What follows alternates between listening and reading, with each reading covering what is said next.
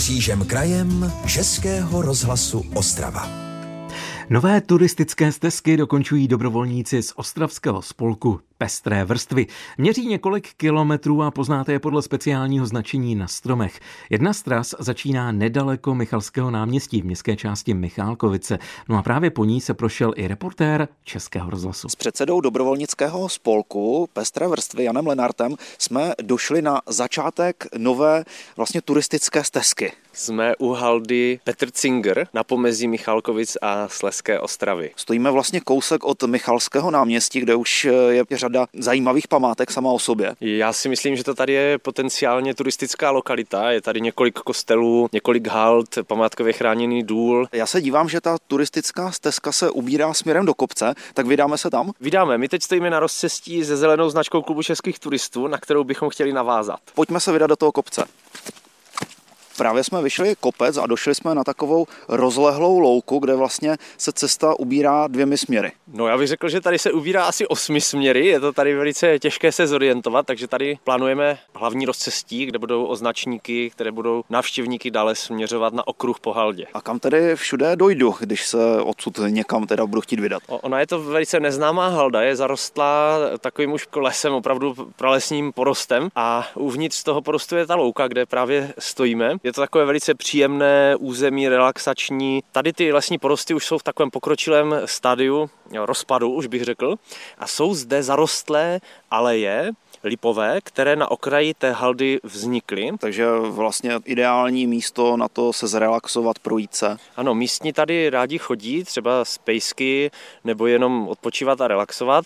A musím říct, že se tady chovají velice zodpovědně, protože jsme tady častokrát pozorovali, že uklízí po jiných zase lidech i odpadky, takže na této haldě je velice čisto. Doufám, že to tak zůstane dál. Ta značka té vaší turistické trasy je zajímavá, netypická, nejsou to takové ty rovné pruhy, které známe třeba z lesa. My jsme zvolili jiný formát oproti klubu českých turistů, protože oni mají tu značku i chráněnou zákonem. Ta naše značka je bílý čtverec a na něm je symbol takzvaného Loop Squareu, což je taková zvláštní značka, která se používá i v mezinárodně jako symbol určité atraktivity. Můžou to být různé památky nebo přírodní zajímavosti. Teď jsme vlastně na zelené trase, jestli se nepletu, ale jich je více. Ano, my připravujeme ještě i nědočervenou trasu, což jsou stezky, které vedou k určitým kulturním zajímavostem, k takovým drobným stavbám. Tahle ta zelená, ta je přírodní, takže proto, že jsme na Haldě a je to přírodní zákoutí, tak je zde značka zelená. Nové turistické trasy už využívají třeba obyvatelé Michálkovic. Patří mezi ně i zahradnice Dorota. Je to skvělé, protože ta halda nebyla nějak využitá, celá zarostla. Je dobře, že to tam dělají. My tady s manželem chodíme všude na procházky se psy a takhle, takže jsme strašně rádi. Nové turistické trasy chce spolek Pestré vrstvy úplně dokončit v letošním roce. Z Ostravy Petr Dušek, Český rozhlas. Český rozhlas Ostrava, rádio vašeho kraje. Včelař Radim Burda bydlí v Janovicích na Frýdecku místecku a na dvou stanovištích ve výšce 400 metrů nad mořem má 43 včelstev. Včelaří doslova v místech, kde žili zbojníci Ondráš a Juráš. Našeho redaktora Artura Kubicu v rozhovoru s Radimem Burdou zajímalo, jaký je v Janovicích med, proč krystalizuje a jak je možné, že se ty místní horské včely e, jsou zdravější než včely v nížinách. Měl jsem tady dotaz jednoho našeho posluchače, že má nějaký špatný med, že mu skrystalizoval. Samozřejmě to není na škodu, každý med skoro skrystalizuje, kromě akatového a stačí ho ohřát ve vodě, nesmí samozřejmě překročit teplotu 45 stupňů, aby tam nezničil veškeré enzymy, co jsou v tom medě.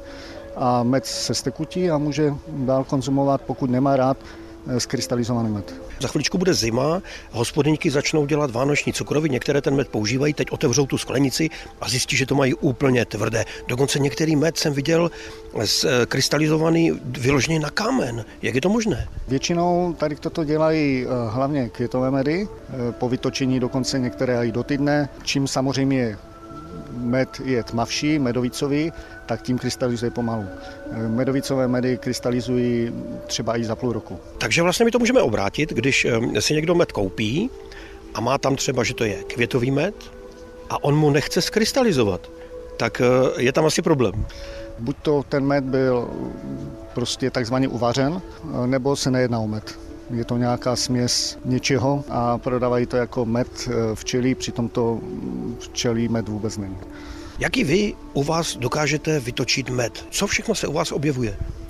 V mojich podmínkách, já tam mám nějakých 400 metrů nad mořem, hlavně květové medy, e, Máme tam lípy, lípové medy. Letos byl velice dobrý e, rok, co se týká lípy. To jaro je samozřejmě květové medy, máme tam řepku. Řepka už není taková, jako byla kdysi, spíš máme problémy s postřikama že nám to likviduje včelstva. Na těch okrajích, okrajích lesů jsme měli třeba loni krásný medovicový med. A samozřejmě maliny ostružiny. Vy jste říkal u toho eh, řepkového medu, že už to není to, co bývalo. Může ta včela přinést takové nějaké, řekněme, svinstvo z té řepky do toho medu? Ano, právě že může. Ono sice ty postřiky oni udávají, že nejsou eh, škodlivé pro včely, ale eh, přece jenom pokud ta včela eh, je na té květině prostě ponesená tím roztokem toho postřiku, tak ho samozřejmě donese do úlu, pokud to přežije, protože samozřejmě ten rostok, jakmile zaschne, tak ji slepí křídla, ona nemusí doletět vůbec do toho úlu. A pokud už doletí, tak samozřejmě veškeré ty rezidua eh, si zanese do vosku, do medu, do pilu, do všeho. No, my jsme se sice dohodli s okolníma zemědělskýma družstvama nebo se soukromníkama, že teda budou postříky provádět na večer po desáté hodině, aby vlastně tady k tomu nedocházelo.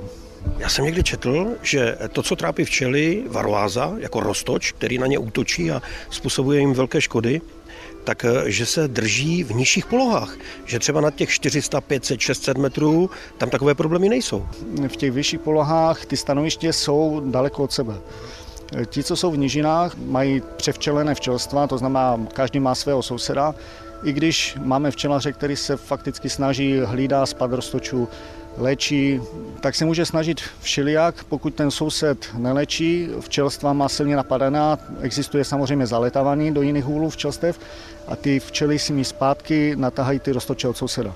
Poznali jsme to loni, kdy byl velký úhyn včelstev a šlo to vlastně v dolinách, Šly to takové pruhy, někdy až 100% úhyny včelstev. V těch vyšších eh, oblastech tam to bylo všechno v pořádku. Někdo vypočítal, že do čtyř let po úhynu všech včel nebude eh, na planetě život, nebude co opilovat. Já jsem eh, se to snažil přeložit a zjistil jsem, že tam byla velká chyba, že tam nebyly bí jako včely, ale bír, že až nebude pivo, tak to takhle tak do čtyř let dopadne. Je to pravda s těma včelama, že když nebudou, tak bude zle?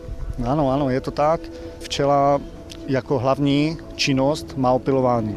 Med to je až druhotná věc, s kterou my máme jako včelaři prospěch. Ale pokud nebude samozřejmě opilovaný, tak mm, za dva roky už bychom to velice razantně poznali tady. Tak teď už máme ale spoustu různých eh, geneticky modifikovaných potravin, které se opilují sami, tak vlastně ani ty včely na tu kukuřici, na tu řepku, na takové různé věci nebudeme potřebovat. Už prezentovali, že se bude na 3D tiskárnách vyrábět maso, tak uvidíme, za jak dlouho budeme na 3D tiskárně vyrábět med. Artur Kubica, Český rozhlas. Český rozhlas Ostrava, rádio vašeho kraje. Ludvíkov na Bruntálsku slaví třicátiny. Před třemi desítkami let se horská vesnice odtrhla od sousedního Vrbna pod Praděrem. Radnice k výročí chystá výstavu, kde lidé uvidí eh, dávné kroniky a také dobové fotografie kramařím. Tady je třeba jedna z hromádek fotografií, které už dělím se starostkou Danou Selingerovou z nezávislého združení. Jsme teď po nádherných dřevěných schodech vystoupali do zasedací místnosti a tady už eh, jsou hromady dobových materiálů. Něco nám nosí místní občané. Samozřejmě, že člověka těší, že ti občané nejsou lhostejní ke svému okolí a tam, kde žijí a že jsou prostě srdcaři a když se řekne, v obci se bude něco dít, tak se prostě zapojí. Cházíme do takového útulného malého muzea v přízemí obecního úřadu A tady se chystá ta výstava. Tady před sebou už vidím dávnou kroniku. Ta mapuje jaké období? Od roku 1701, od předpokládaného založení obce, do roku 1945 je to kronika psána německy, protože do té doby zde z větší části nebo z největší části žilo německé obyvatelstvo. Třicátiny to jsou takové narozeniny, kdy člověk je prostě plný síly, mlád. Cítí se tak i Ludvíkov? Určitě ano, protože v 60. roce eh, jsme byli z rozhodnutí tehdejšího okresního národního výboru přičlenění k sousednímu městu Vrbno pod Pradědem a stali jsme se opravdu takovou tou zapomenutou periferii. A v roce 1990 mm, došlo v obci k referendu, na základě kterého se obec e, znovu osamostatnila. Takže zpětně nelitujete toho osamostatnění se od Vrbna? Určitě ne. Pamatuji si mm, na jedno absolvované školení, kdy nás pracovníci ministerstva financí varovali, že my malé obce budeme neživotaschopné, což se ale díky bohu neukázalo pravdou.